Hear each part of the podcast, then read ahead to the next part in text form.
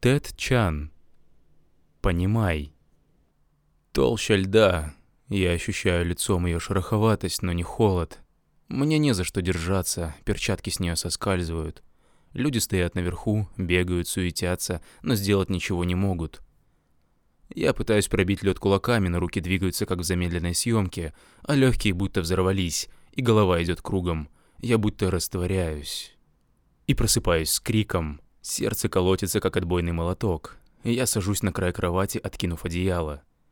Не помню, чтобы такое бывало раньше. Помню только, как падаю сквозь лед. Доктор говорит, что разум подавляет остальное. А сейчас сон вспоминается ясно, и такого жуткого кошмара никогда раньше не было.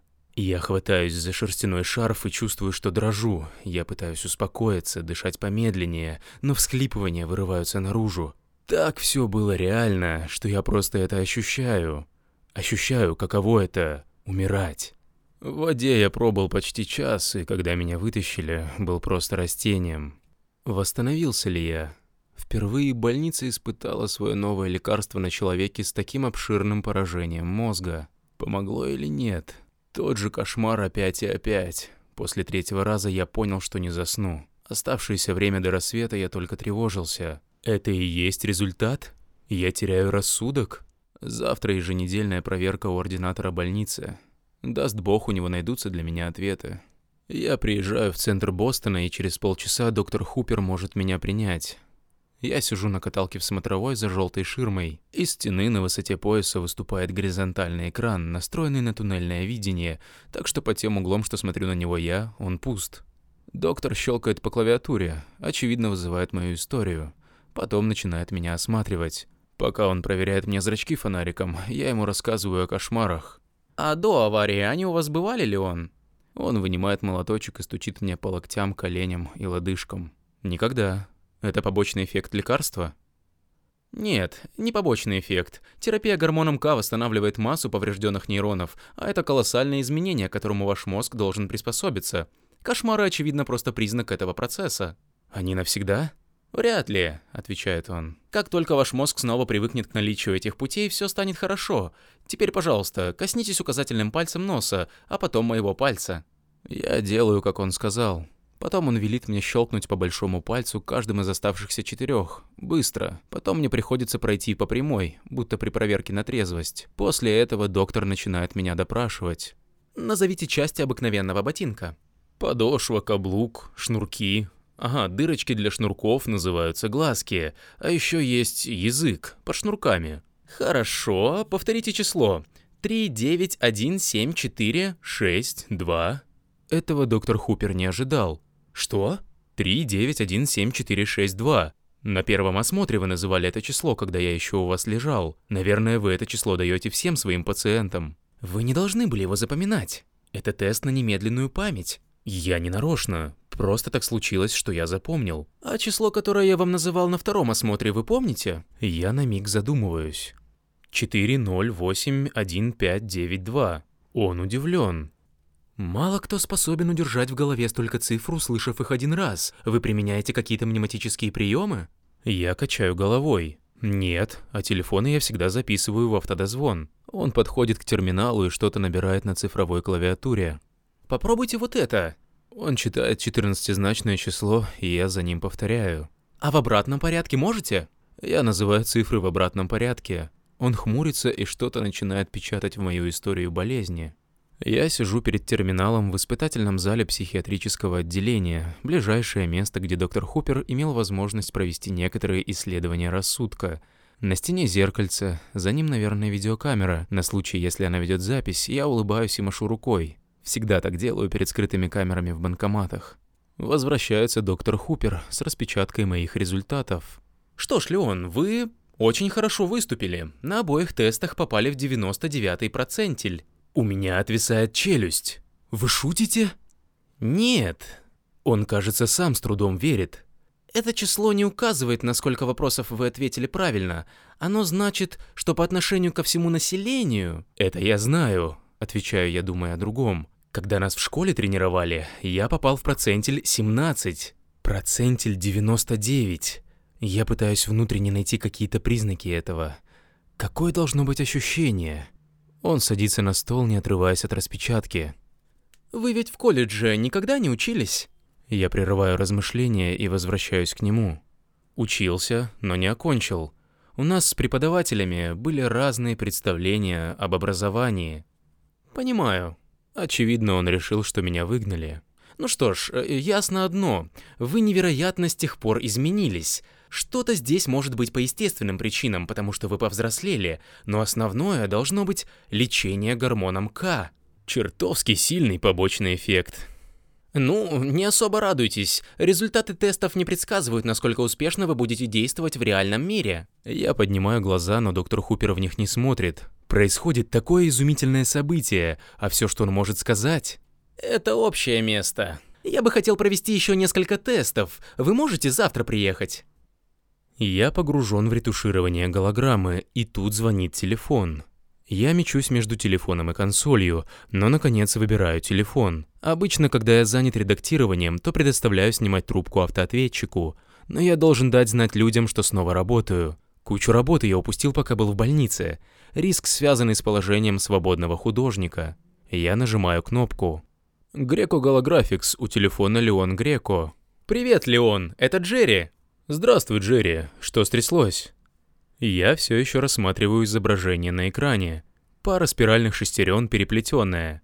Избитая метафора современных усилий, но ее потребовал для своей рекламы заказчик. «Не хочешь сегодня вечером пойти в кино? Мы со Сьюи Тори собрались на металлические глаза». «Сегодня?» «Нет, не могу. Сегодня последний моноспектакль в Ханнинг Плейхаус. Поверхности зубьев у шестеренок поцарапаны и маслянисто блестят. Я выделяю каждую поверхность курсором, ввожу поправки к параметрам. А что за шоу? Называется «Симплектик», монолог в стихах. Я регулирую освещение, убирая немного тени с сетки зубьев. Хочешь со мной? Это что-то вроде шекспировских монологов? Слишком перестарался. При таком освещении внешние края чересчур яркие. Я указываю верхнюю границу для яркости отраженного света.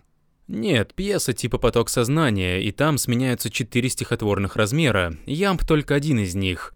Все критики называют ее большой удачей. Я и не знал, что ты такой фанат поэзии. Я еще раз проверил все числа и запустил компьютер на расчет узора интерференции. Вообще-то нет, но этот спектакль обещает быть очень интересным. А тебе как? Спасибо, я лучше все-таки в кино. Ладно, развлекитесь, ребята. Может, на следующей неделе вместе куда-нибудь сходим.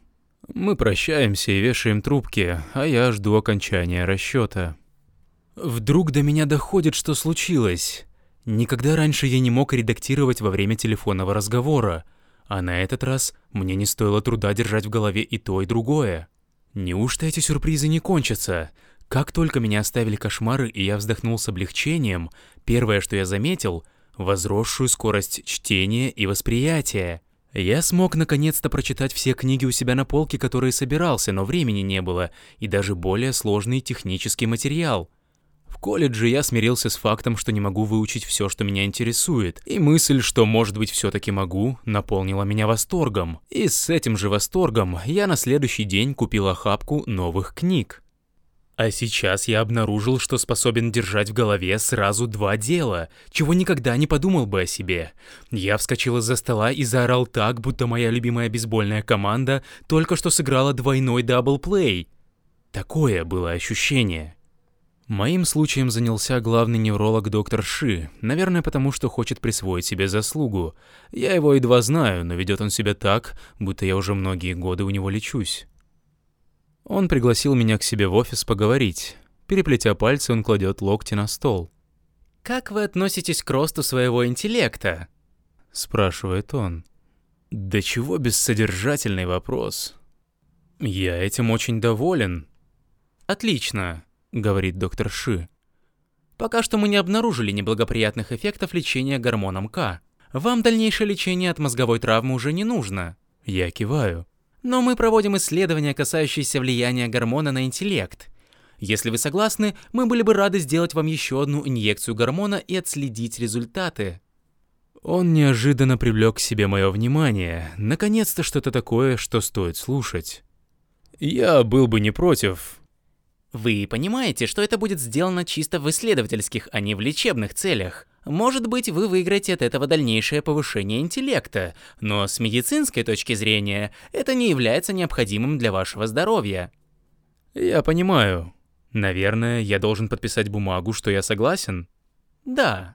Мы можем вам также предложить оплату за участие в исследовании. Он называет цифру, но я едва слушаю. Меня устроит. Я представляю себе, куда это может повести, что может для меня значить, и меня охватывает дрожь восторга. Мы бы также хотели, чтобы вы подписали соглашение о конфиденциальности. Очевидно, что это лекарство наделает колоссального шуму, но мы не хотим преждевременных анонсов. Само собой, доктор Ши. Кто-нибудь уже получал дополнительные инъекции? Разумеется, да. Вы не будете морской свинкой. Могу вас заверить, что никаких вредных побочных эффектов не было. А какого рода эффекты были? Нам бы не хотелось внушать вам предположения. Вы можете вообразить, что испытываете симптомы, которые я назову. Ши превосходно умеет вести беседы типа «доктору лучше знать». Я продолжаю настаивать. Не можете ли вы мне хотя бы сказать, насколько увеличился у них интеллект? У разных лиц по-разному. Не следует основывать свои ожидания на том, что было у других. И я проглатываю неудовлетворенность. Хорошо, доктор. Если Ши не хочет мне рассказывать о гармонии К, я могу сам о нем узнать. С домашнего терминала я вхожу в DataNet, обращаюсь к общедоступной базе данных Федеральной службы испытания лекарств и начинаю гонять их рабочую программу ENL – поиск лекарств, поданных к утверждению для испытаний на людях. Заявка на испытание гормона К была подана Sorensen Pharmaceutical, компанией, которая исследует синтетические гормоны, способствующие регенерации нейронов центральной нервной системы. Я пропускаю результаты испытаний на подвергавшихся кислородному голоданию собаках, а также на обезьянах. Все животные полностью выздоровели. Токсичность препарата низкая, долговременные наблюдения не выявили никаких отрицательных эффектов. Результаты исследования образцов коры мозга вызвали волнующий интерес. У животных с повреждениями мозга вырастали замещающие нейроны с намного большим числом дендридов, но здоровые реципиенты гормона К никаких изменений не проявляли. Заключение Гормон К вызывает замену лишь поврежденных нейронов, а не здоровых. У животных с повреждением мозга новые дендриты казались совершенно безобидными. Пэт не выявила никаких изменений в метаболизме мозга, а результаты тестов поведения и интеллекта животных оставались неизменными. В заявке на проведение клинических исследований на людях ученые из Соренсена предложили протоколы для испытания лекарства сперва на здоровых подопытных, а потом на пациентах нескольких видов, перенесших инсульт, страдающих болезнью Альцгеймера, а также на людях вроде меня, страдающих стойким отсутствием высшей нервной деятельности. Получить доступ к отчетам по этим испытаниям мне не удалось, даже при условии анонимности пациентов, допуск к этим записям имеют только врачи-участники испытаний. Исследования на животных никакого света на рост интеллекта у людей не проливают. Разумно допустить, что воздействие на интеллект пропорционально числу нейронов, замещенных под действием гормона, что зависит в свою очередь от размеров начального поражения. То есть пациенты в глубокой коме покажут наилучшие достижения – Конечно, для подтверждения этой теории мне необходимо видеть развитие событий у других пациентов, но это может подождать. Следующий вопрос – существует ли плато насыщения или дополнительные дозы гормонов вызовут дальнейший рост результатов? Ответ на этот вопрос я узнаю раньше врачей. Я ни капли не нервничаю. Честно говоря, я абсолютно спокоен. Просто лежу на животе и дышу очень медленно. Спина онемела, мне сделали местную анестезию, а потом ввели гормон К в спинномозговой канал. Внутривенное введение не годится, поскольку гормон не проходит через гематоэнцефалический барьер. Это первая такая инъекция, которую я помню, хотя мне говорили, что уже делали две. Одну, пока я был еще в коме, а вторую, когда пришел в сознание, но еще ничего не воспринимал. Опять кошмары, не очень страшные, но настолько странные, настолько поражают мозг, что я ничего в них не узнаю. Часто просыпаюсь с криком, размахивая руками в кровати, но на этот раз я знаю, что все пройдет. Теперь меня в больнице изучают несколько психологов. Интересно смотреть, как они анализируют мой интеллект. Один врач оценивает мои способности по составляющим, таким как приобретенные знания, запоминание, активное применение запомненного и перенос его в другую область. Другой рассматривает мои способности в математических и логических рассуждениях, языковом общении и пространственном представлении. Мне вспоминается учеба в колледже. Там преподаватели тоже носились каждый со своей любимой теорией, подгоняя под нее факты. Сейчас врачи убеждают меня даже меньше, чем преподаватели в те времена. Им нечему меня научить. Ни одна из их систем не помогает в анализе моих действий, поскольку у меня, нет смысла отрицать, все получается одинаково хорошо. Если я изучаю новый класс уравнений или грамматику иностранного языка или работу машины, все складывается в образ, все элементы дополняют друг друга. И в каждом случае мне нет смысла запоминать правила и потом механически их применять. Нет, я воспринимаю сразу работу системы как целое, как сущность. Конечно, я вижу все подробности и каждый отдельный шаг, но на это уходит так мало усилий, что они почти что ощущаются интуитивно. Пробивать систему защиты компьютера – дело весьма скучное. Я могу себе представить, как такая работа привлекает тех, кто не может не принять вызов своему уму, но ничего интеллектуально-эстетического в ней нет. Это как дергать подряд двери запертого дома, пока не найдешь дефектный замок. Полезные действия, но вряд ли интересные.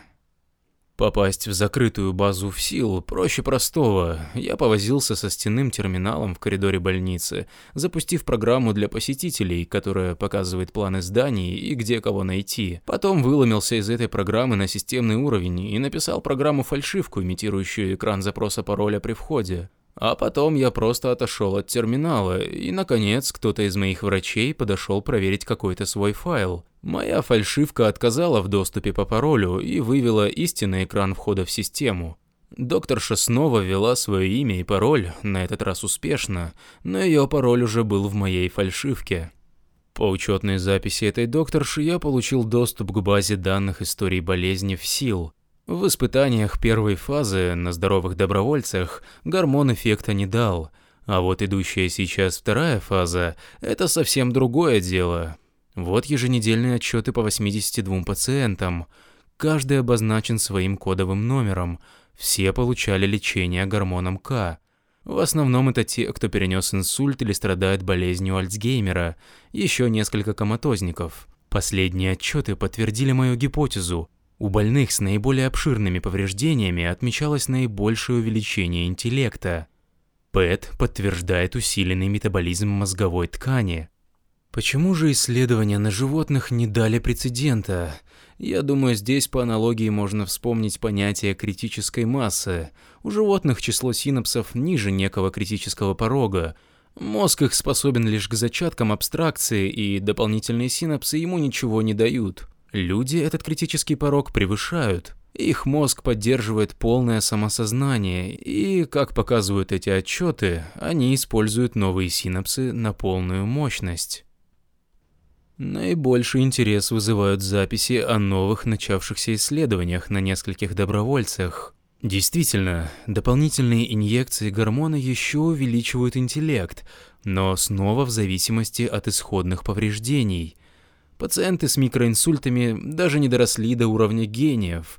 Пациенты с обширными повреждениями ушли гораздо дальше. Из пациентов в начале лечения, находившихся в глубокой коме, я единственный пока что получивший третью инъекцию. У меня больше новых синапсов, чем у кого-либо из моих предшественников по изучению, и насколько может повыситься у меня интеллект – вопрос открытый. При этой мысли у меня сильнее бьется сердце. Идет неделя за неделей, и мне все скучнее становятся игры с врачами. Они со мной обращаются, будто я просто какой-то весьма эрудированный идиот. Пациент, проявляющий признаки высокого интеллекта, но все равно не более чем пациент. Для неврологов я только источник скенограмм ПЭТ и некоторое хранилище спинномозговой жидкости. Психологи имеют возможность кое о чем догадаться относительно моего мышления по беседам со мной, но не в состоянии избавиться от предвзятого представления обо мне как о человеке, ухватившем кусок не по зубам. Обычный человек, который не может оценить свалившийся на него дар. На самом деле это врачи не могут оценить, что происходит. Они уверены, что способность человека действовать в реальном мире не может быть повышена лекарством, а мои способности существуют лишь по искусственной мерке тестов интеллекта. Значит, они зря тратят свое время. Но эта мерка не только неестественна, она еще и слишком коротка. Мои постоянно идеальные оценки по тестам ничего врачам не говорят, поскольку на столь далеком участке гауссовой кривой сравнивать уже не с чем. Конечно, результаты тестов улавливают лишь тень того, что происходит на самом деле. Если бы врачи только могли посмотреть, что делается у меня в голове, сколько я сейчас улавливаю того, что раньше пропускал, сколько применений могу найти для этой информации. Мой интеллект совсем не лабораторный феномен, он практичен и действенен. С моей почти абсолютной памятью и способностью сопоставлять, я оцениваю любую ситуацию и немедленно выбираю способ действий, оптимальный для меня – Нерешительности я не знаю. Только теоретические вопросы могут составить трудность. Что бы я ни изучал, я вижу всю систему, я вижу гештальт, мелодию в нотах, во всем. В математике и науках о природе, в живописи и музыке, в психологии и социологии. Читая тексты, я вижу только, как авторы топают от точки к точке, нашаривая ощупью связи, которых не в состоянии выявить. Они как толпа, не умеющая читать ноты, которая пялится на партитуру сонаты Баха, пытаясь объяснить, как ноты вытекают друг из друга. Как ни прекрасны эти картины, они лишь разжигают мой аппетит. Другие узоры ждут, чтобы я их увидел, и масштаб их куда больше.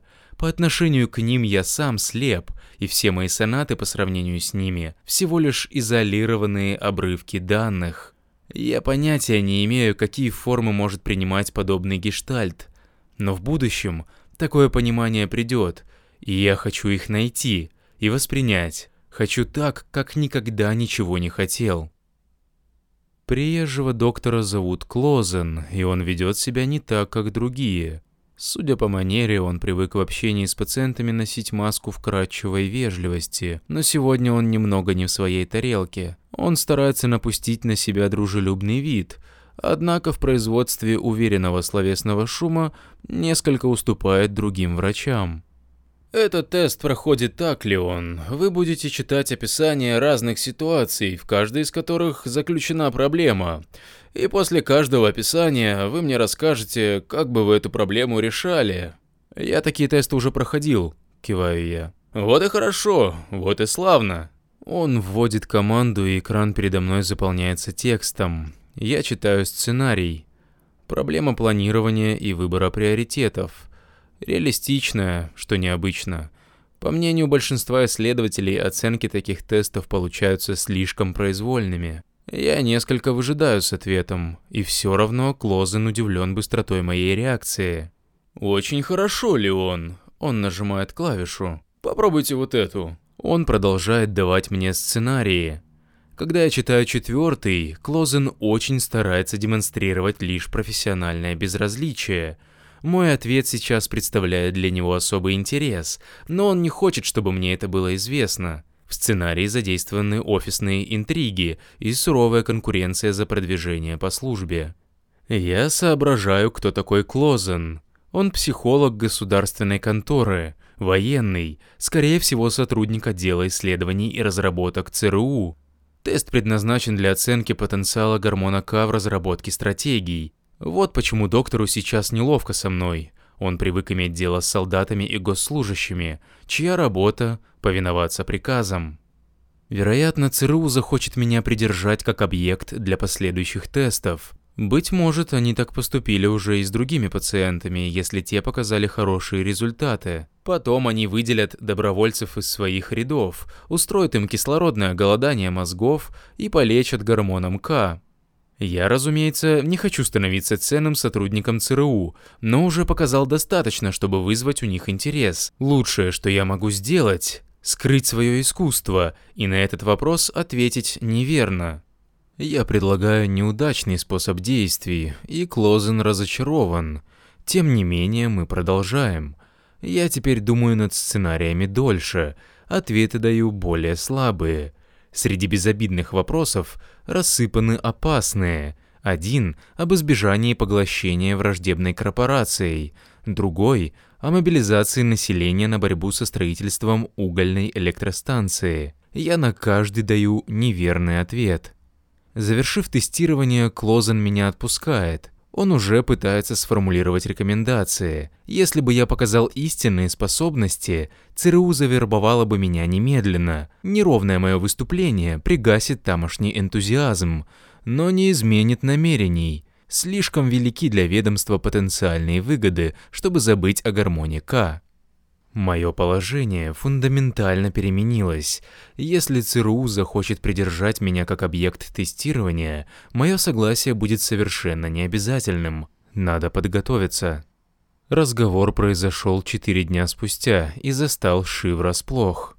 «Вы хотите выйти из исследования?» «Да, и немедленно. Я хочу вернуться к работе». «Если это вопрос оплаты, мы могли бы...» «Нет, деньги не проблема. Просто с меня достаточно этих тестов.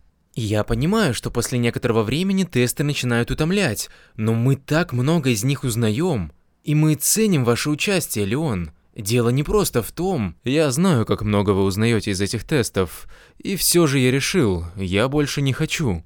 Ши пытается что-то сказать, но я перебиваю. Я знаю, что связан с соглашением о конфиденциальности. Если вы хотите, чтобы я что-нибудь по этому поводу подписал, присылайте. Я встаю и иду к двери. До свидания, доктор Ши. Он звонит через два дня. «Леон, вам необходимо приехать на осмотр. Мне только что сообщили, в другой клинике обнаружили неприятные побочные эффекты лечения гормоном К». Он лжет. По телефону он бы ни за что этого не сказал. И какого рода эффекты? Потеря зрения, бурный рост зрительного нерва и последующее его разрушение. Наверняка это заказала ЦРУ, узнав, что я выхожу из испытаний. Стоит мне вернуться в больницу, Ши объявит меня умственно несостоятельным и госпитализирует принудительно, а потом меня переведут в Государственный научно-исследовательский институт. Я изображаю тревогу. Выезжаю немедленно. Ну и хорошо. Ши доволен, что его представление оказалось убедительным. «Мы вас осмотрим сразу, как приедете».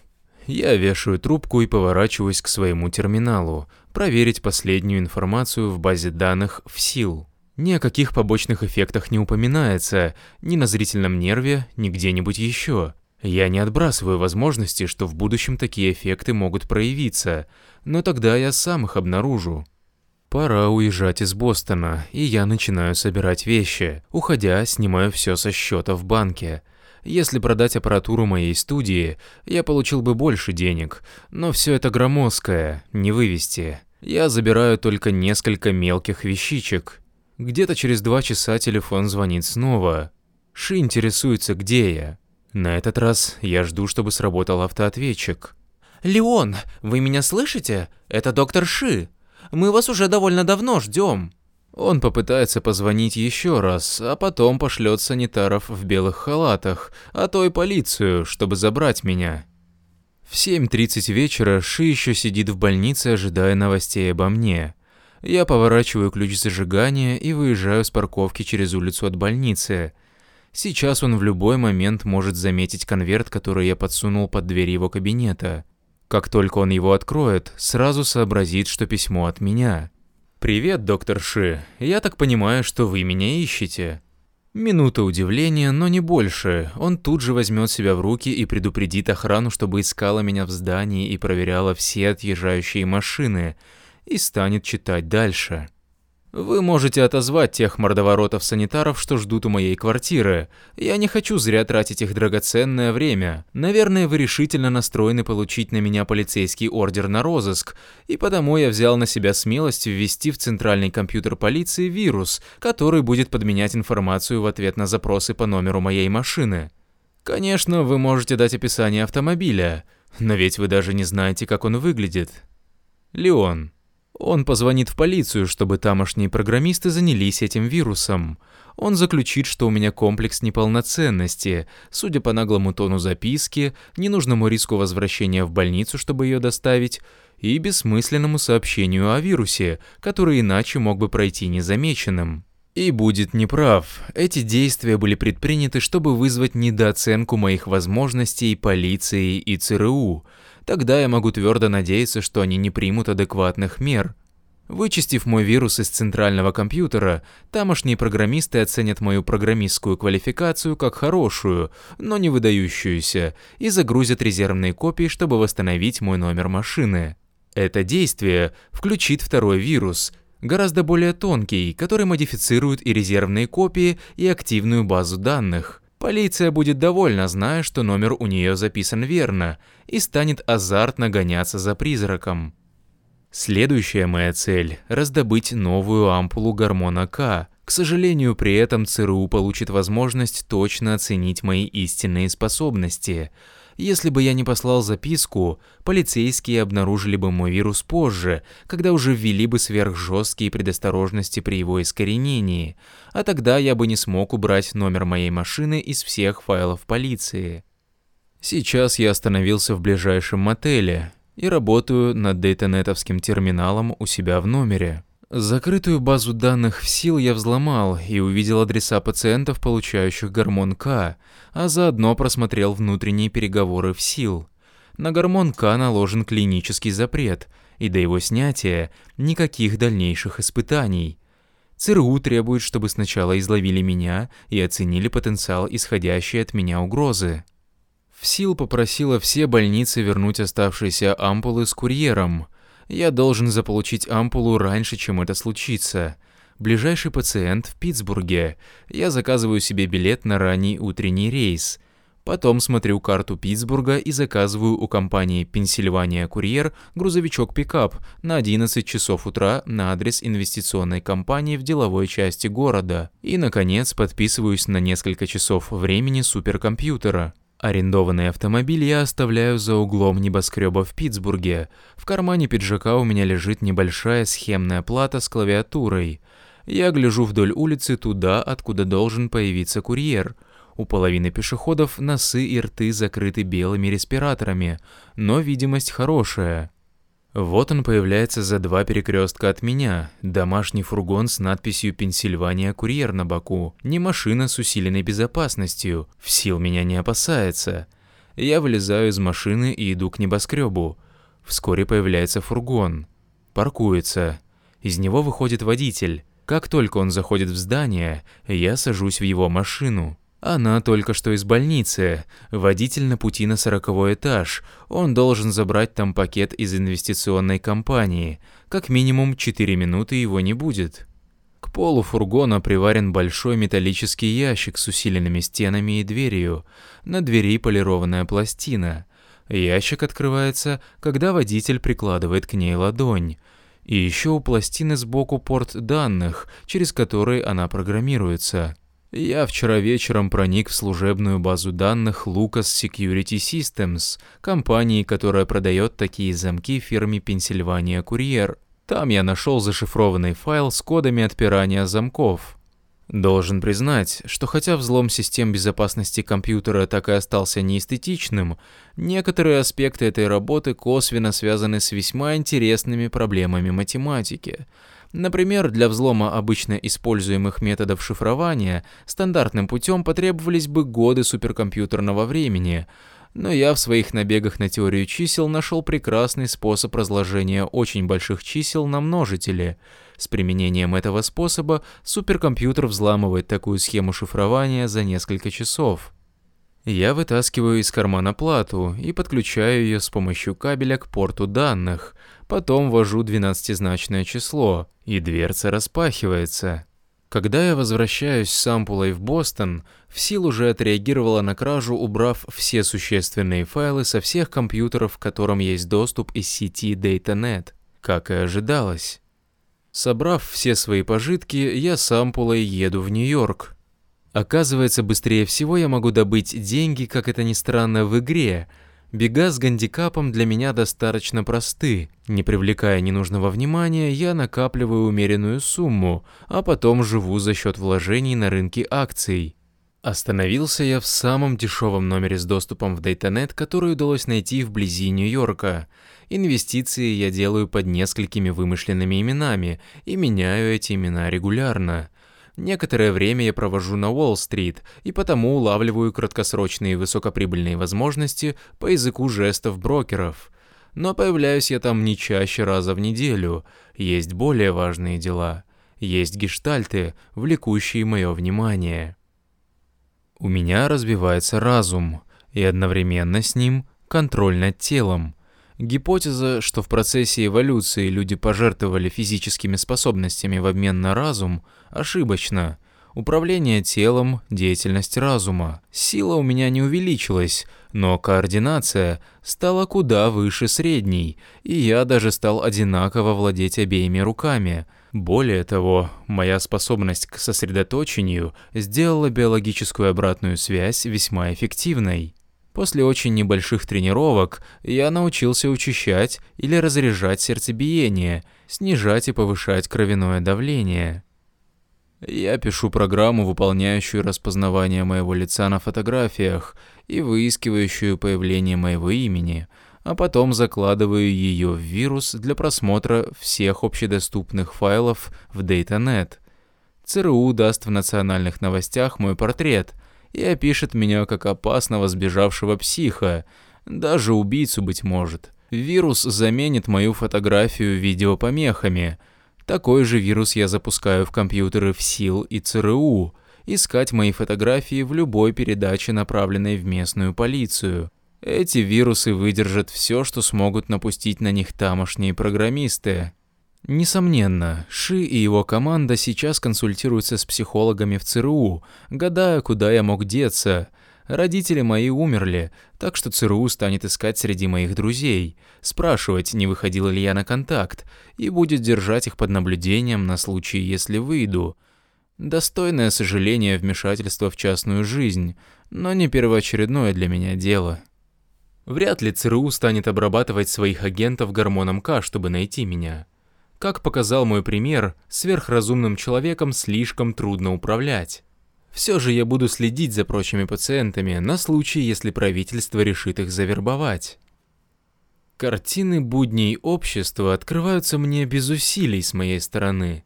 Я иду по улице, гляжу на спешащих по своим делам людей, и хотя они не говорят ни слова, подтекст очевиден. Проходит молодая пара, Обожание одного отскакивает от терпимости другой. Мелькает, а потом становится ясно ощутимым опасение у бизнесмена, который боится, как бы начальник ему потом не выдал за преждевременный уход с работы. Идет женщина в мантии деланной утонченности, но эта мантия соскальзывает при встрече с реальностью. Как всегда, роли, которые играет человек, узнаваемы лишь для более взрослого – для меня эти люди как дети на игровой площадке. Меня забавляет их серьезность. Раздражают воспоминания о том, как я занимался тем же самым. Для них их действия естественные, но я уже не могу в этом участвовать. Я взрослый, я оставил детские игры. Мир нормальных людей для меня лишь средство существования. Каждую неделю я приобретаю года образования, воспринимая все более масштабные картины. Я вижу гобелен людского знания в такой широкой перспективе, с которой еще никто никогда не смотрел. Я могу заполнить пробелы там, где ученые никогда их не замечали. Могу обогатить текстуру там, где они считали ее полной.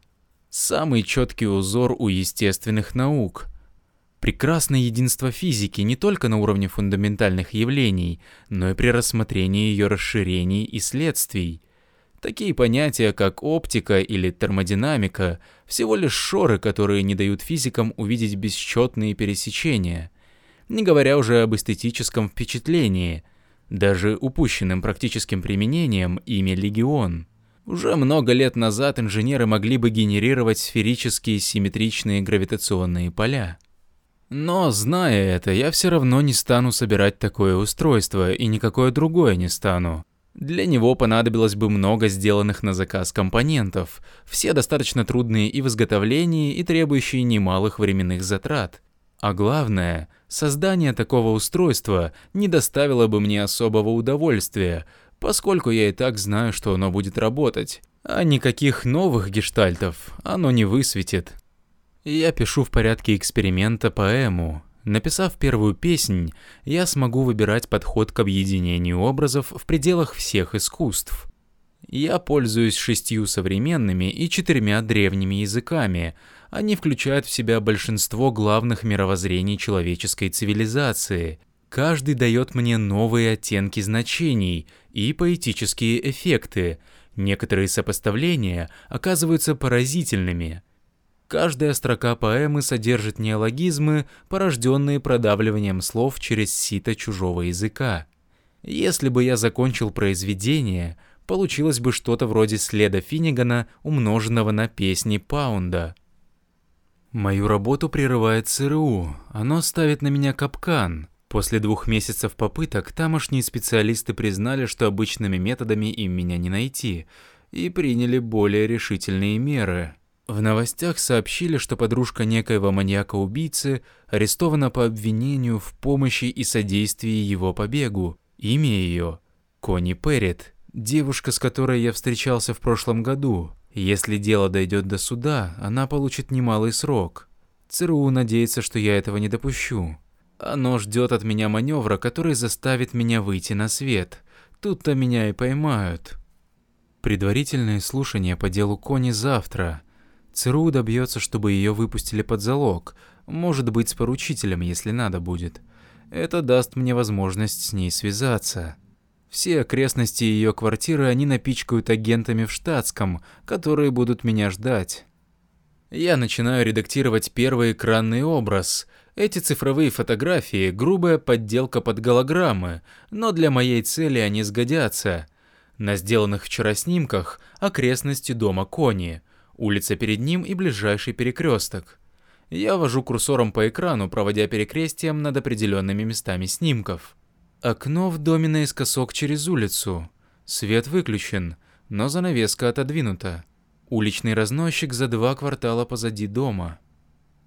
Всего я отмечаю шесть точек, где вчера ждали агенты ЦРУ, когда Кони вернулась к себе – Просмотрев мои видеопортреты, сделанные в больнице, они знали, что искать у всех прохожих мужского или сомнительного пола. Уверенная, ровная походка.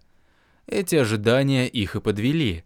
Я просто сделал шире шаг, покачивал головой вверх-вниз, не так резко размахивал руками. Это и еще несколько нетипичная одежда вполне отвело им глаза, когда я вошел в зону наблюдения. Внизу фотографии я печатаю частоту, на которой переговариваются агенты, и формулу, описывающую используемый ими алгоритм шифрования. Закончив, я передаю изображение директору ЦРУ.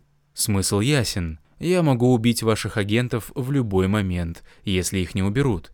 Но чтобы они сняли обвинения с Кони и чтобы ЦРУ меня больше не отвлекало, придется еще поработать. Снова задача выделения закономерности, на этот раз весьма обыденная.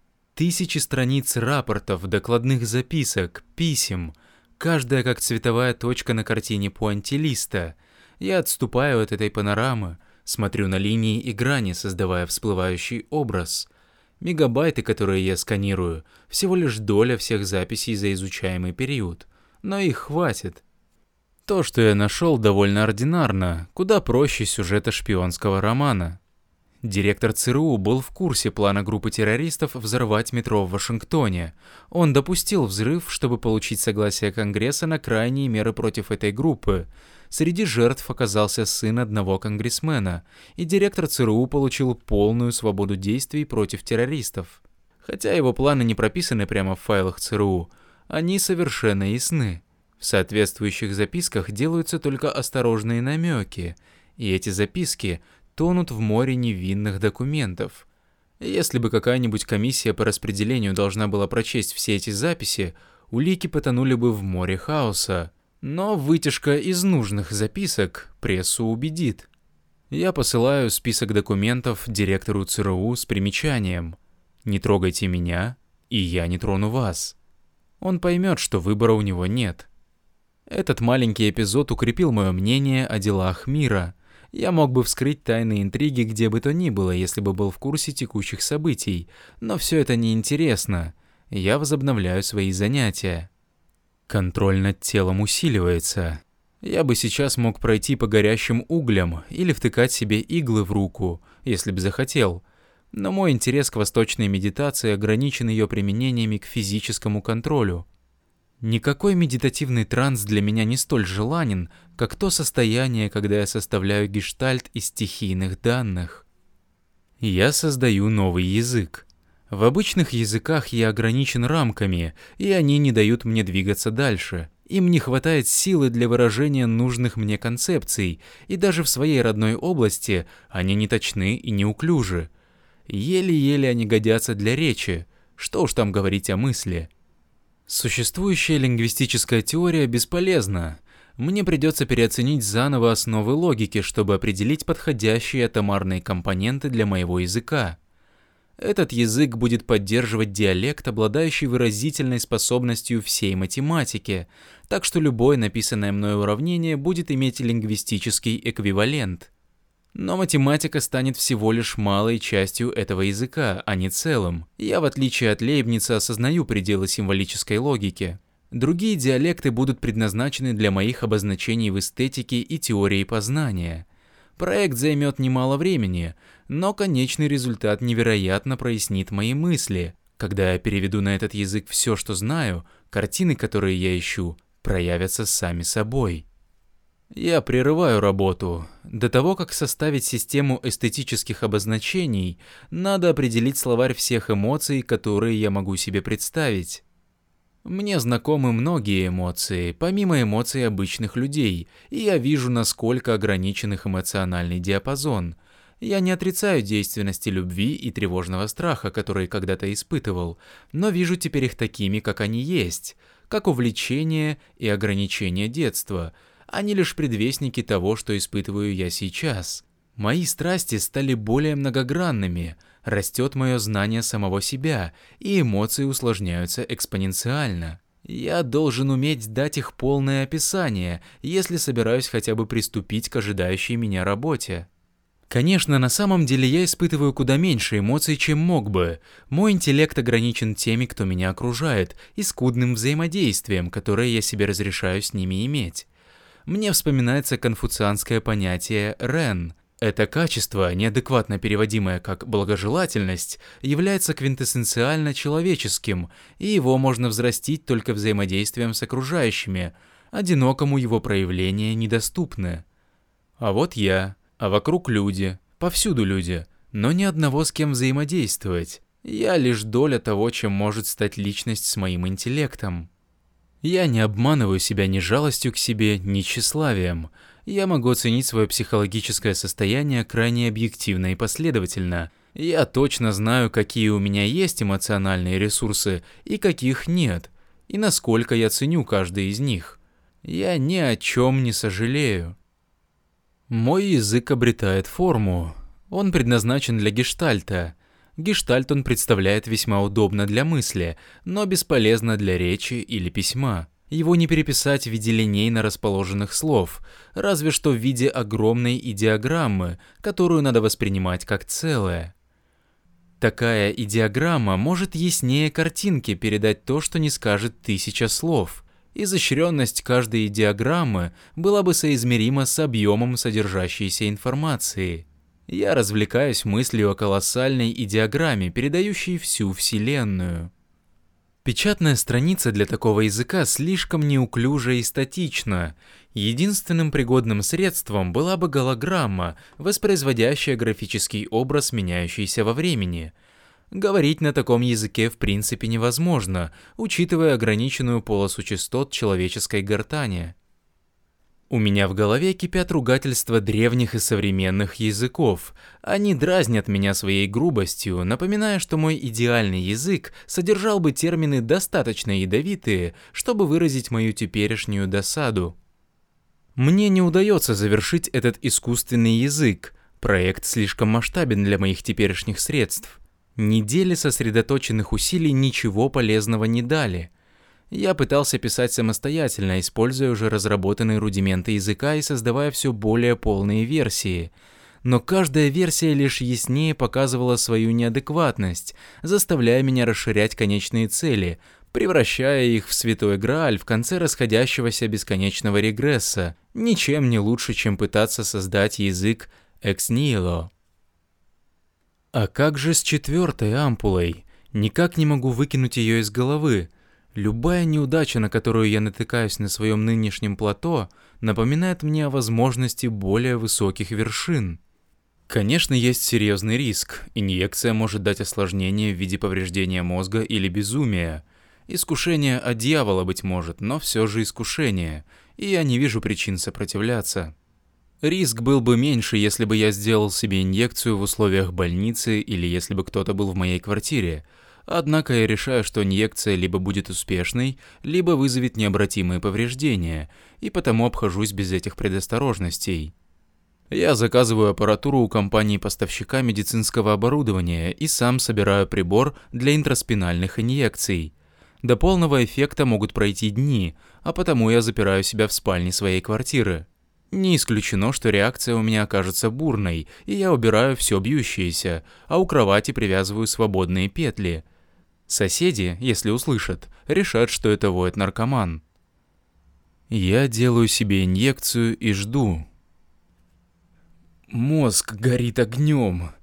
Позвоночник прожигает спину. Я почти в апоплексии. Ослеп. Оглох. Ничего не ощущаю и галлюцинирую с такой противоестественной ясностью и резкостью, что это не могут не быть иллюзии, мерещатся мне несказанные кошмары. Они нависают надо мной. Сцены не физического насилия, но душевного увечья. Ментальная агония и оргазм. Ужас и истерический смех. На краткий миг возвращается восприятие. Я лежу на полу, вцепившись себе в волосы, и вырванные их пучки лежат рядом со мной. Одежда промокла от пота. Я прикусил себе язык, в горле горит. От крика, наверное. От судорог все тело в синяках. Вероятно, есть и сотрясение, если судить по шишкам на затылке. Но я ничего не чувствую. Часы прошли или мгновение. И снова зрение затуманивается, и возвращается ревущий шум. Критическая масса. Откровение. Я понимаю механизм собственного мышления. Я точно знаю, каким образом я знаю, и понимание стало рекурсивным. Я понимаю бесконечную регрессию самопознания, не бесконечным движением шаг за шагом, но постижением предела. Природа рекурсивного познания мне ясна. Слово «самосознание» обретает новое значение. Фиат логос. Я постигаю собственный разум в терминах языка такого выразительного, какого я никогда не мог себе вообразить. Как Бог, создающий порядок из хаоса словом, я создаю себя заново этим языком. Он мета-самоописывающийся и самоизменяющийся – он не только может описать мысль, он может описывать и изменять собственные операции, причем на всех уровнях. Что бы дал Гёдель, чтобы увидеть такой язык, где изменение предложения влечет за собой адаптивные изменения всей грамматики? С этим языком я теперь понимаю, как работает мой разум – я не притворяюсь, будто вижу, как срабатывают мои нейроны. Оставлю такие заявки Джону Лилли и его экспериментам 60-х годов с ЛСД. Нет, я воспринимаю гештальты, я вижу, как создаются и взаимодействуют ментальные структуры. Я вижу, как думаю, и вижу уравнения, описывающие это мышление. И вижу себя, воспринимающего эти уравнения. И вижу, как уравнения описывают, что их кто-то воспринимает. Я знаю, как из этих уравнений возникают мои мысли. Вот эти. Поначалу я ошеломлен свалившейся на меня информацией, парализован осознанием самого себя. Через несколько часов я научаюсь контролировать этот самоописывающийся поток.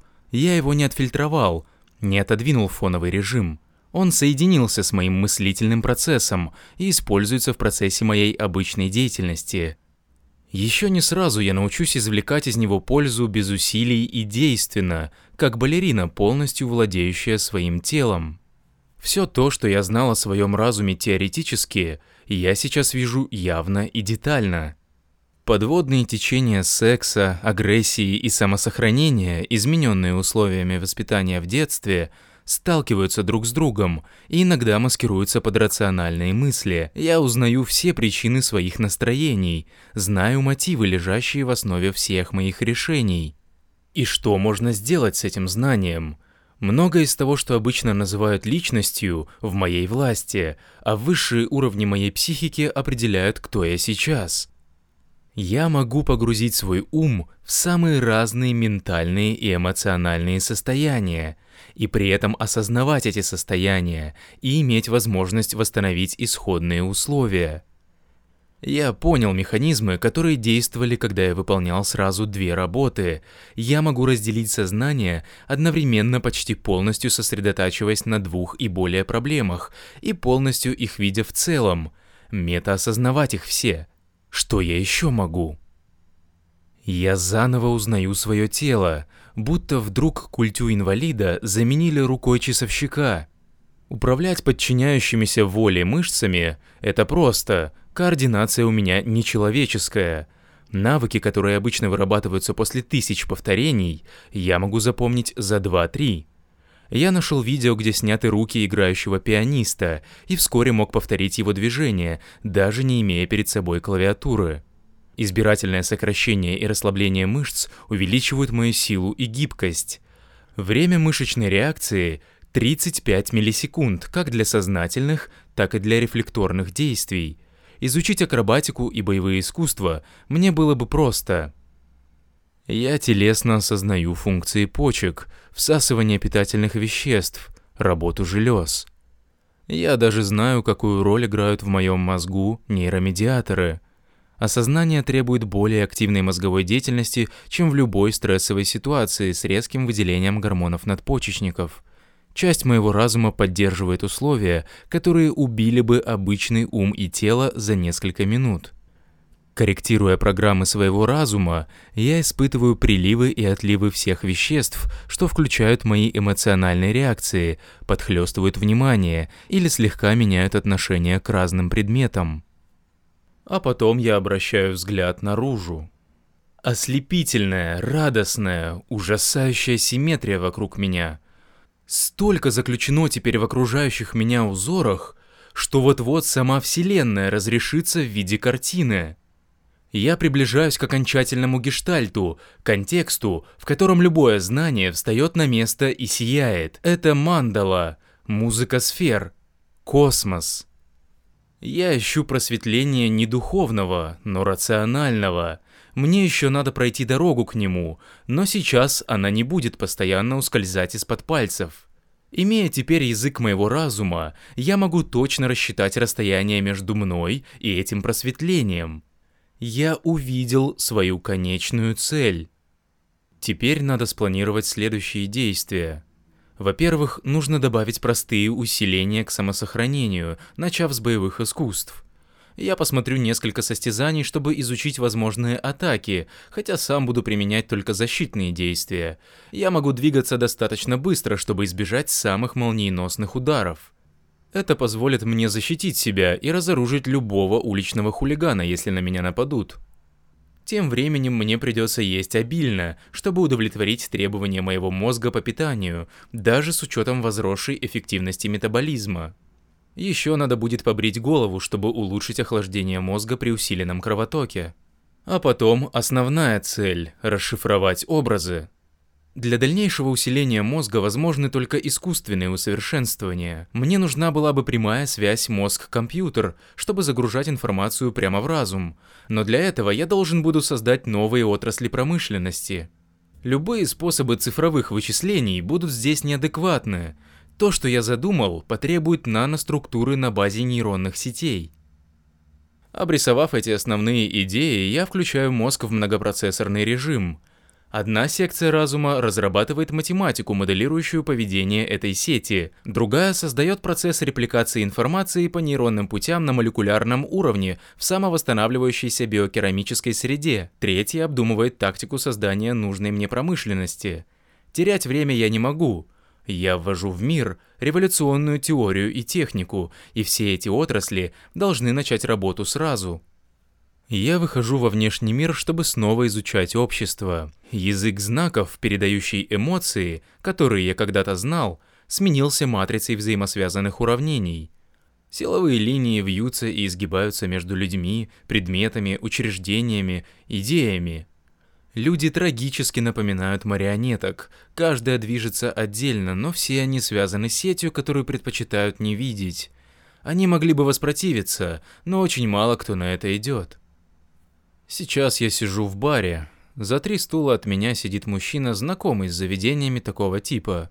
Он оборачивается и замечает пару в темном углу. Мужчина улыбается, жестом подзывает бармена и наклоняется к нему по секрету поговорить об этой паре. Мне не надо слышать, что он говорит. Он лжет бармену легко и непринужденно. Это спонтанный лжец, и лжет он не чтобы как-то внести интерес в свою жизнь, но чтобы порадоваться своей способности дурачить людей. Он знает, что бармену все равно, и тот лишь изображает интерес, хотя все же верит. Моя восприимчивость к языку жестов людей выросла настолько, что я это все замечаю не глядя и не слушая. Я чую феромоны, которые испускает его кожа. До некоторой степени мои мышцы способны чувствовать напряжение его мышц, быть может через их электрическое поле. Эти каналы не могут передавать точную информацию, но получаемые мною впечатления дают обильную основу для экстраполяции – они добавляют плетение к паутине. Обычные люди могут воспринимать эту информацию подсознательно. Я постараюсь получше на них настроиться. Потом, быть может, попробую контролировать выдачу собственной. Я выработал у себя способности, напоминающие способы манипулирования чужим разумом, которые предлагают объявления бульварных газет. Способность контролировать эманации тела позволяет мне вызывать у людей в точности желаемую реакцию – с помощью феромонов и напряжения мышц я могу вызывать у человека гнев, страх, сочувствие или сексуальное возбуждение. Вполне достаточно, чтобы завоевывать друзей и оказывать влияние. Я могу вызывать в других даже самоподдерживающуюся реакцию. Связывая определенные реакции с чувством удовлетворения, я могу создавать петлю положительной обратной связи, контур усиления. Тело человека будет усиливать собственную реакцию. Я воспользуюсь этим, чтобы повлиять на президентов корпораций и создать необходимые мне отрасли промышленности. Я больше не могу видеть снов, в нормальном смысле. У меня нет ничего, что можно было бы назвать подсознанием, и я контролирую все технические функции, выполняемые мозгом, так что работы, выполняемые фазой быстрого сна, стали ненужными. Бывают моменты, когда мое владение собственным разумом ослабевает, но их вряд ли можно назвать снами скорее метагаллюцинациями, и это чистая пытка. В эти периоды я отключаюсь. Я вижу, как разум порождает странные видения, но я парализован и не в состоянии реагировать. Я с трудом могу идентифицировать то, что вижу, образы причудливых бесконечных ссылок на себя и изменений, которые даже мне кажутся бессмысленными. Мой разум истощает ресурсы мозга, Биологическая структура таких размеров и сложности едва может поддерживать осознающую себя психику. Но самосознание есть также саморегуляция, до некоторой степени. Я даю разуму полный доступ ко всему, что доступно, и удерживаю его от выхода за эти пределы. Однако это трудно. Я заперт в бамбуковой клетке, где не сесть, не встать. Если я попытаюсь расслабиться или полностью разогнуться – Сразу же агония и безумие. Я галлюцинирую. Я вижу, как мой разум воображает возможные конфигурации, которые он мог бы принять, а потом коллапсирует. Я свидетель собственных иллюзий, видений того, чем может стать мой разум, когда я восприму окончательный гештальт. Достигну ли я окончательного самосознания? Смогу ли открыть компоненты, которые составляют мои собственные ментальные гештальты? Найду ли врожденное знание морали? Я мог бы понять, способен ли разум возникнуть из материи спонтанно, понять, как связано сознание с остальной Вселенной. Я мог бы увидеть, как сливаются субъект и объект, центр всего опыта мира. Или, быть может, я обнаружил бы, что гештальт разума не может быть создан и требуется вмешательство. Может быть, я увидел бы душу, тот ингредиент сознания, что выше физической сущности. Доказательство существования Бога? Я мог бы увидеть смысл, истинный характер существования. Я мог бы достичь просветления. Должно быть эйфорическое переживание. Разум коллапсирует обратно в состояние здравого рассудка. Надо держать себя на более коротком поводке. Когда я контролирую метапрограммный уровень, разум отлично самовосстанавливается. Я могу вернуть себя из состояний, похожих на бред или амнезию. Но если я слишком далеко захожу на этом уровне, разум может стать неустойчивой структурой, и тогда я впаду в состояние далеко за пределами обычного безумия. Я запрограммирую разум на запрет выхода за пределы диапазона репрограммирования.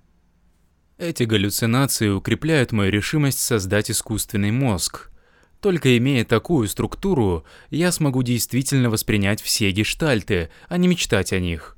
Чтобы достичь просветления, я должен дойти до следующей критической массы в терминах нейронных аналогов.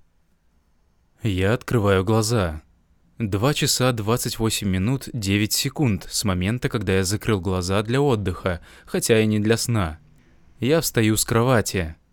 Запрашиваю на терминал курсы акций – гляжу на экран и застываю. Экран кричит. Он мне говорит, что есть в мире еще один человек с усовершенствованным разумом. Пять моих инвестиций принесли убытки, не катастрофические, но достаточно большие, чтобы я мог их предусмотреть по языку жестов брокеров. Я читаю их список по алфавиту, и первые буквы названий корпораций, у которых упали акции, таковы Г, Е, К, О и Р. Переставить Получается, Греко. Кто-то посылает мне весть. Где-то есть еще человек, подобный мне. Был, наверное, еще один коматозный пациент, получивший третью инъекцию гормона К. Он стер себя из базы данных в сил раньше, чем я полез ее смотреть, и подставил фальшивую запись в файл своего врача, так что никто не заметил. Он тоже украл еще одну ампулу гормона, дав в сил лишнюю причину закрыть свои файлы, и неведомый властям достиг моего уровня. Он, наверное, опознал меня по системе инвестиций под моими вымышленными именами. Чтобы это сделать, он должен был уже иметь закритический уровень. Он мог вызвать внезапные и точные изменения, чтобы создать у меня эти убытки и привлечь внимание. Я смотрю несколько служебных данных, проверяя курс акций. Записи в моем списке верны, то есть мой партнер не стал просто менять значение в моей учетной записи. Он изменил положение с продажами акций пяти не связанных между собой корпораций, чтобы послать слово, и это было сделано демонстративно. Я оценил искусство. Очевидно, его начали лечить раньше, чем меня. А тогда он ушел дальше моего. Но насколько? Я запускаю экстраполяционный расчет его вероятного прогресса, и эту информацию восприму, когда расчет будет готов. Решающий вопрос. Враг он или друг? Это просто добродушная демонстрация его силы или указание на намерение меня уничтожить? Потерянные суммы для меня умеренные. Это показывает его заботу обо мне или о корпорациях, которыми ему пришлось манипулировать. Учитывая все безобидные способы, которыми он мог бы привлечь мое внимание, я вынужден предположить некоторую враждебность. В этом случае я подвергаюсь риску, любому, от нового щипка и до смертельного нападения. В качестве предосторожности я немедленно уезжаю. Разумеется, если бы этот человек был явно враждебен, я уже был бы мертв. То, что он послал весть, значит, что он хочет поиграть. Мне надо поставить себя в равные с ним условия скрыть свое местонахождение, определить, кто он, а потом попытаться связаться с ним. Город я выбираю на удачу, Мемфис. Я отключаю экран, одеваюсь, собираю сумку и беру весь аварийный запас наличности. В гостинице в Мемфисе я начинаю работать с терминалом DataNet. Прежде всего я маршрутизирую свои действия через несколько фальшивых терминалов – для рутинного полицейского прослеживания мои запросы будут исходить с разных терминалов по всему штату Юта. Военная разведка могла бы проследить их до терминала в Хьюстоне. Проследить же до Мемфиса было бы задачей даже для меня. Сигнальная программа в Хьюстоне даст мне знать, если кто-то проследит мой путь туда. Сколько следов к своей личности стер мой близнец. Не имея всех файлов в сил, я начну с файлов курьерских служб разных городов, ища доставку из ВСИЛ в больнице за время исследований гормона К. Потом проверю все случаи мозговых травм за это время, и будет с чего начать. Если даже какая-то подобная информация осталась, ценность ее невелика. Куда существеннее будет исследовать картину инвестиций, найти следы усиленного разума, но на это уйдет время. Его зовут Рейнольдс. Он из Феникса, и ранее его развитие шло параллельно с моим. Третью инъекцию он получил 6 месяцев и 4 дня тому назад, что дает ему фору в 15 дней. Он не стирал никаких очевидных записей, ждет, чтобы я его нашел. По моей оценке, он пребывает в закритическом состоянии уже 12 дней, вдвое дольше меня. Теперь я знаю его систему инвестиций, но разыскать Рейнольдса – задача для Геркулеса. Я просматриваю журналы использования терминалов DataNet в поисках учетных записей, куда он проникал. У меня на терминале высвечиваются 12 строк. Я пользуюсь клавиатурами для одной руки и ларингофоном, и потому могу работать сразу над тремя запросами – в основном мое тело неподвижно. Во избежание усталости я регулирую кровоток до должного уровня, включая регулярное сокращение и расслабление мышц и удаление молочной кислоты. Воспринимая все видимые данные, изучая мелодию по нотам, я ищу центр дрожания паутины. Проходят часы. Мы оба сканируем гигабайты данных, кружа друг возле друга. Он в Филадельфии и ждет моего приезда. На заляпанном грязью такси я еду к Рейнольдсу. Судя по тому, к каким базам данных он обращался, Рейнольдс интересовался использованием генной модификации микроорганизмов для переработки токсичных отходов, инерциальными ловушками для термоядерной реакции и подсознательным рассеиванием информации в обществе и различных структурах. Он собирается спасти мир, защитить его от него самого. И потому его мнение обо мне неблагоприятно. Я не проявил интереса к внешнему миру, не проводил никаких исследований для помощи нормалам. Никто из нас не сможет переубедить другого. Для меня мир не имеет значения по сравнению с моими целями, а он не может допустить, чтобы усиленный разум работал чисто ради собственного интереса. Мои планы по созданию связей разум-компьютер отзовутся в мире гигантским эхом, вызвав реакцию правительств или народов, которая помешает его планам. Как гласит пословица, «Если я не решение, значит я проблема». Если бы мы были членами общества людей с усиленным разумом, природа человеческого взаимодействия имела бы иной порядок – но в существующем обществе мы неизбежно станем тяжелыми танками, которые последствиями действий нормалов могут пренебречь. Будь мы даже в 12 тысячах миль друг от друга, мы бы не могли друг друга не замечать. Необходимо решение. Мы оба обошлись без нескольких раундов игры. Есть тысяча способов, которыми мы могли бы попытаться убить друг друга. От нанесения нейротоксина на дверную ручку до организации точечного удара с военного спутника. Мы оба могли бы обшаривать физическое пространство и DataNet в поисках мириадов возможностей и ставить ловушки на пути поиска друг друга, но ни один из нас ничего такого не сделал, не чувствовал необходимости к этому прибегать. Простая бесконечная регрессия пересмотра и обдумывания отвергла подобные способы. Решающими станут те приготовления, которые мы не сможем предсказать.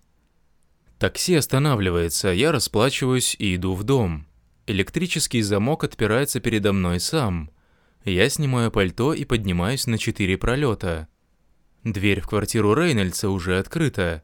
Я вхожу в гостиную и слышу гиперускоренную полифонию из цифрового синтезатора. Очевидно, прибор сделан Рейнольдсом. Звуки модулированы не слышно для обычных ушей, и даже я не могу найти в них систему.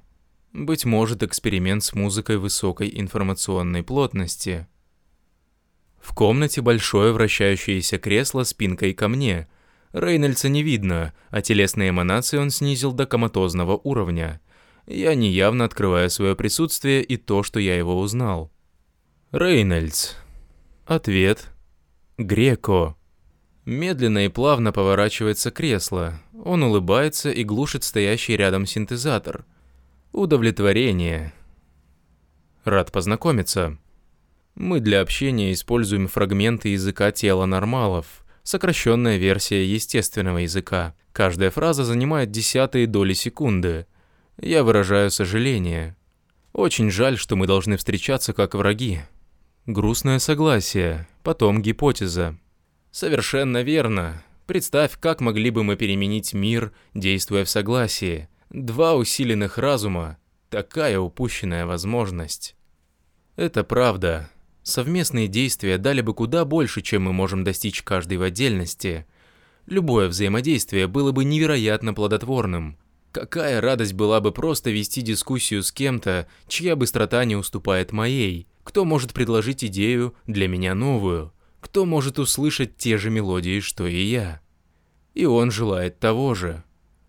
Нам обоим больно думать, что один из нас не выйдет из этой комнаты живым. Предложение. Что если нам поделиться друг с другом тем, что мы узнали за эти полгода? Он знает, что я отвечу. Мы будем говорить вслух, поскольку язык тела лишен технического словаря. Рейнольдс быстро и спокойно произносит пять слов.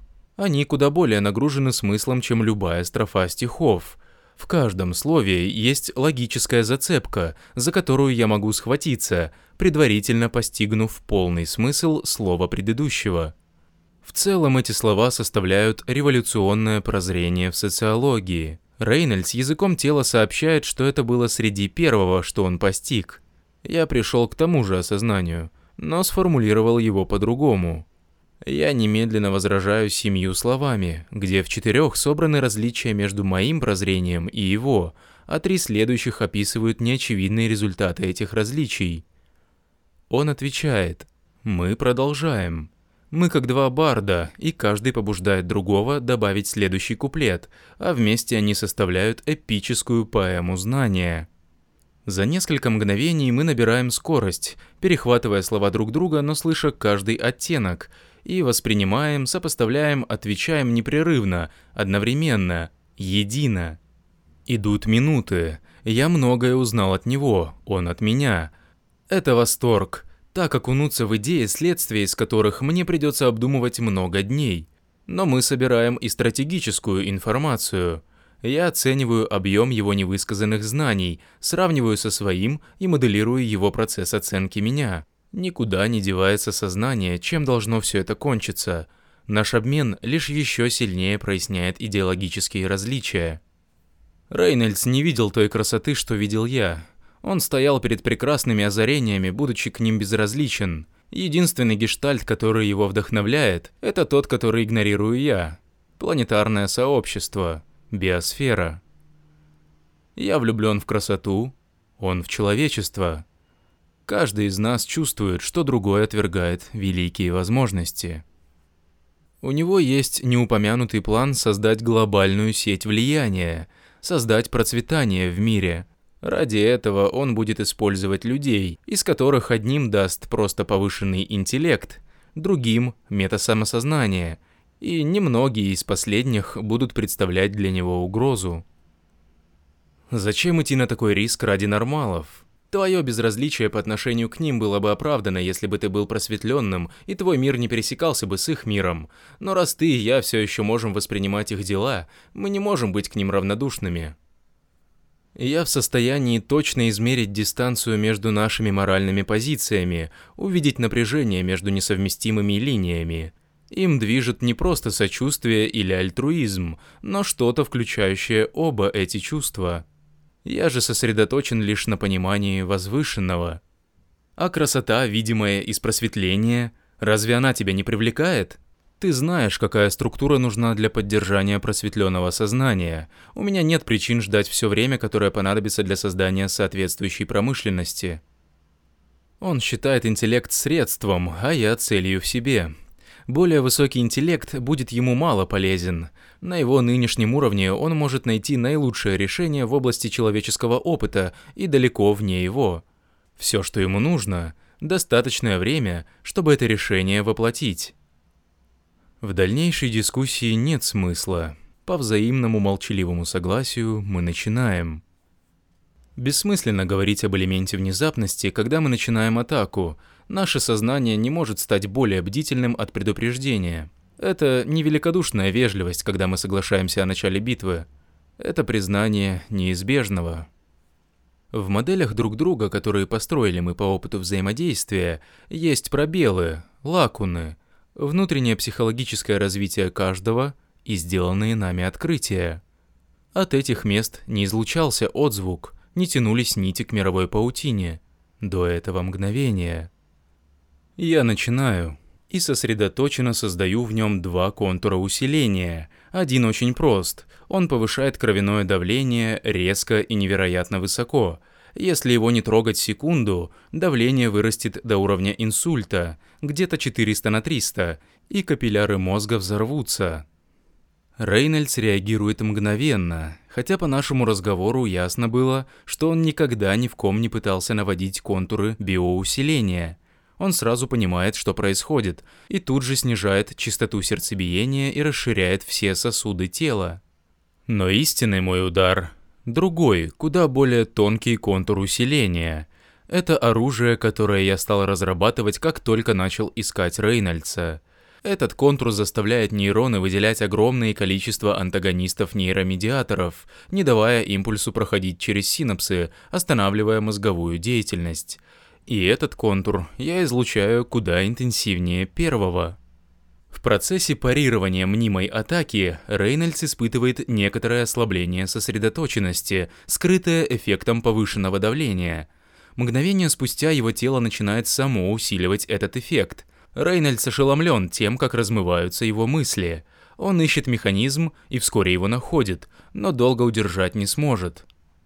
Как только функции его мозга снизятся до уровня нормала, я без труда смогу манипулировать его сознанием – Гипноз заставит его отрыгнуть почти всю информацию, которой владеет его усиленный разум. Я проверяю его язык тела, ища признаки снижения интеллекта. Регрессия, несомненно.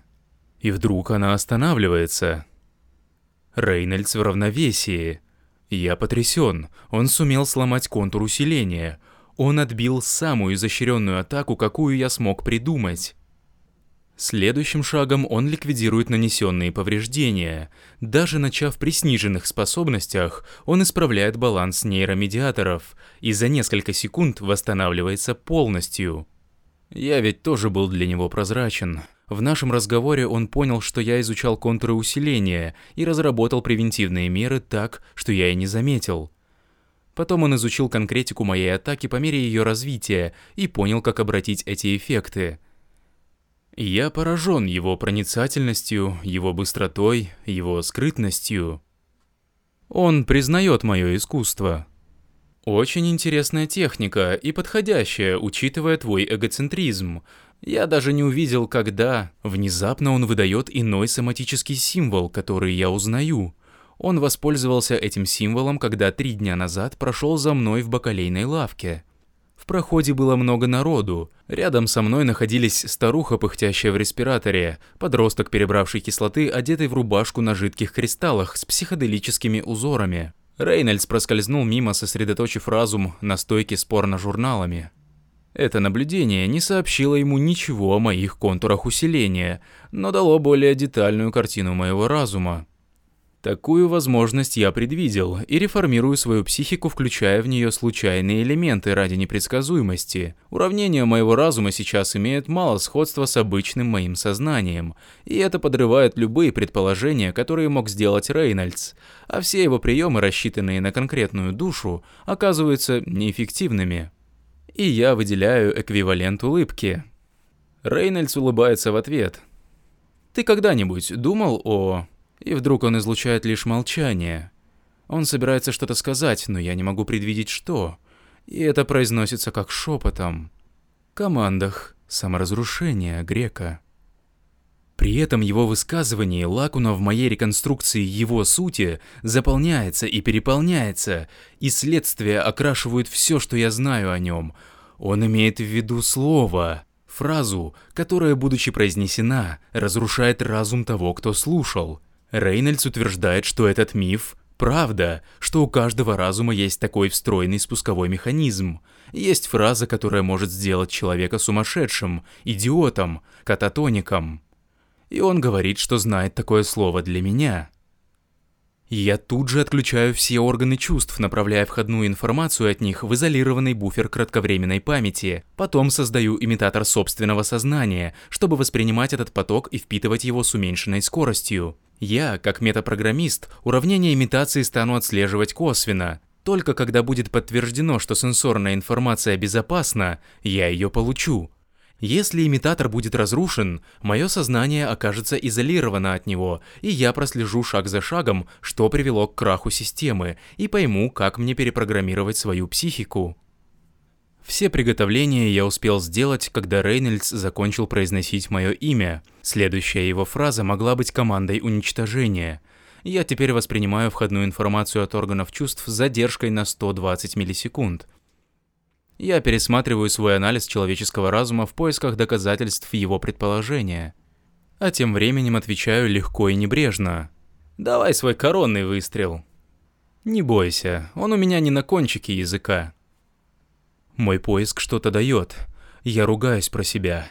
Есть очень хитро скрытый черный ход в конструкции психики, который я не заметил, потому что не искал. Мое оружие было рождено интроспекцией, а он придумал такое, которое мог создать только манипулятор. Рейнольдс знает, что я построил оборону. Не рассчитана ли его спусковая команда на ее обход? Я продолжаю изучать природу действия спусковой команды. Чего ты ждешь? Он уверен, что это дополнительное время не даст мне возможности построить эффективную оборону. Угадай. Какое самодовольство. Неужели он действительно так легко может со мной играть? Я прихожу к теоретическому описанию действия спусковой команды на нормала. Есть общая команда, которая может сделать из любого докритического разума табула раса, но для усиленного разума требуется настройка, размеры которой трудно определить. Стирание имеет выраженные симптомы, о которых может предупредить меня имитатор, но это симптомы процесса вычисляемого мной. По определению, команда разрушения есть то конкретное уравнение, которое превосходит мою способность к воображению. И не сколлапсирует ли мой метапрограммист, диагностируя состояние имитатора? Ты использовал эту команду разрушения на нормалах? Я начинаю подсчитывать, что нужно для выработки команды уничтожения на заказ. Однажды поэкспериментировал с одним наркоторговцем, потом скрыл следы ударом в висок. Становится очевидным, что создание такой команды – колоссальная задача. Для нее требуется тончайшее знание моего разума. Я экстраполирую, что он может обо мне знать. Кажется, этого недостаточно, учитывая мое перепрограммирование, но у него может быть техника наблюдения мне неизвестная. Я остро осознаю, какую фору он получил, изучая внешний мир. Тебе придется делать это много раз. Его сожаление очевидно. Его план не может быть реализован без еще многих смертей, нормальных людей по стратегической необходимости и усиленных его помощников, которые поддадутся соблазну возвышения. Отдав эту команду, Рейнольдс, быть может, перепрограммирует их и меня, как узких специалистов, сосредоточенных в своей области, с ограниченным метапрограммированием. Такие смерти – необходимые затраты в его плане. Я не утверждаю, что я святой. Всего лишь спаситель. Нормалы могли бы назвать его тираном, ошибочно принимая за одного из своих, и они бы не поверили собственному суждению. Они бы не могли постичь, что Рейнольдс равен своей задаче. Его решение оптимально в их делах, а их понятия жадности и честолюбия к усиленному разуму неприменимы. Актерским жестом он поднимает руку, вытянув указательный палец, будто чтобы подчеркнуть свое высказывание – у меня недостаточно информации, чтобы создать его команду уничтожения, так что я могу только защищаться. Если я выживу после этой атаки, я, быть может, получу время атаковать сам. Он с поднятым пальцем произносит «Понимай». Сначала я не понимаю, а потом, к ужасу своему, понимаю. Он не создал команду для воспроизведения. Это совсем не сенсорный спусковой механизм. Это выключатель в памяти. Команда запускает цепь восприятий индивидуально безвредных, которые он вложил в мой мозг, как адские машины. Ментальные структуры, возникшие в результате этих записей в память, теперь разрешаются орнаментом, формируя гештальт, который определяет растворение меня. Я сам проинтуичил слово. Тут же мой разум запускается как никогда быстро. Против моей воли летальное осознание навязывает себя мне. Я пытаюсь затормозить ассоциации, но эти воспоминания не подавить. Процесс идет неумолимо, как следствие моего сознания, и я, как человек, падающий с высоты, могу только наблюдать. Идут миллисекунды. Моя смерть происходит у меня на глазах. Образ бакалейной лавки, проходящего мимо Рейнольдса. Психоделическая рубаха на мальчишке. Рейнольдс запрограммированными образами внедрил в меня внушение, чтобы моя случайным образом перепрограммированная психика осталась восприимчивой – еще тогда. Времени нет.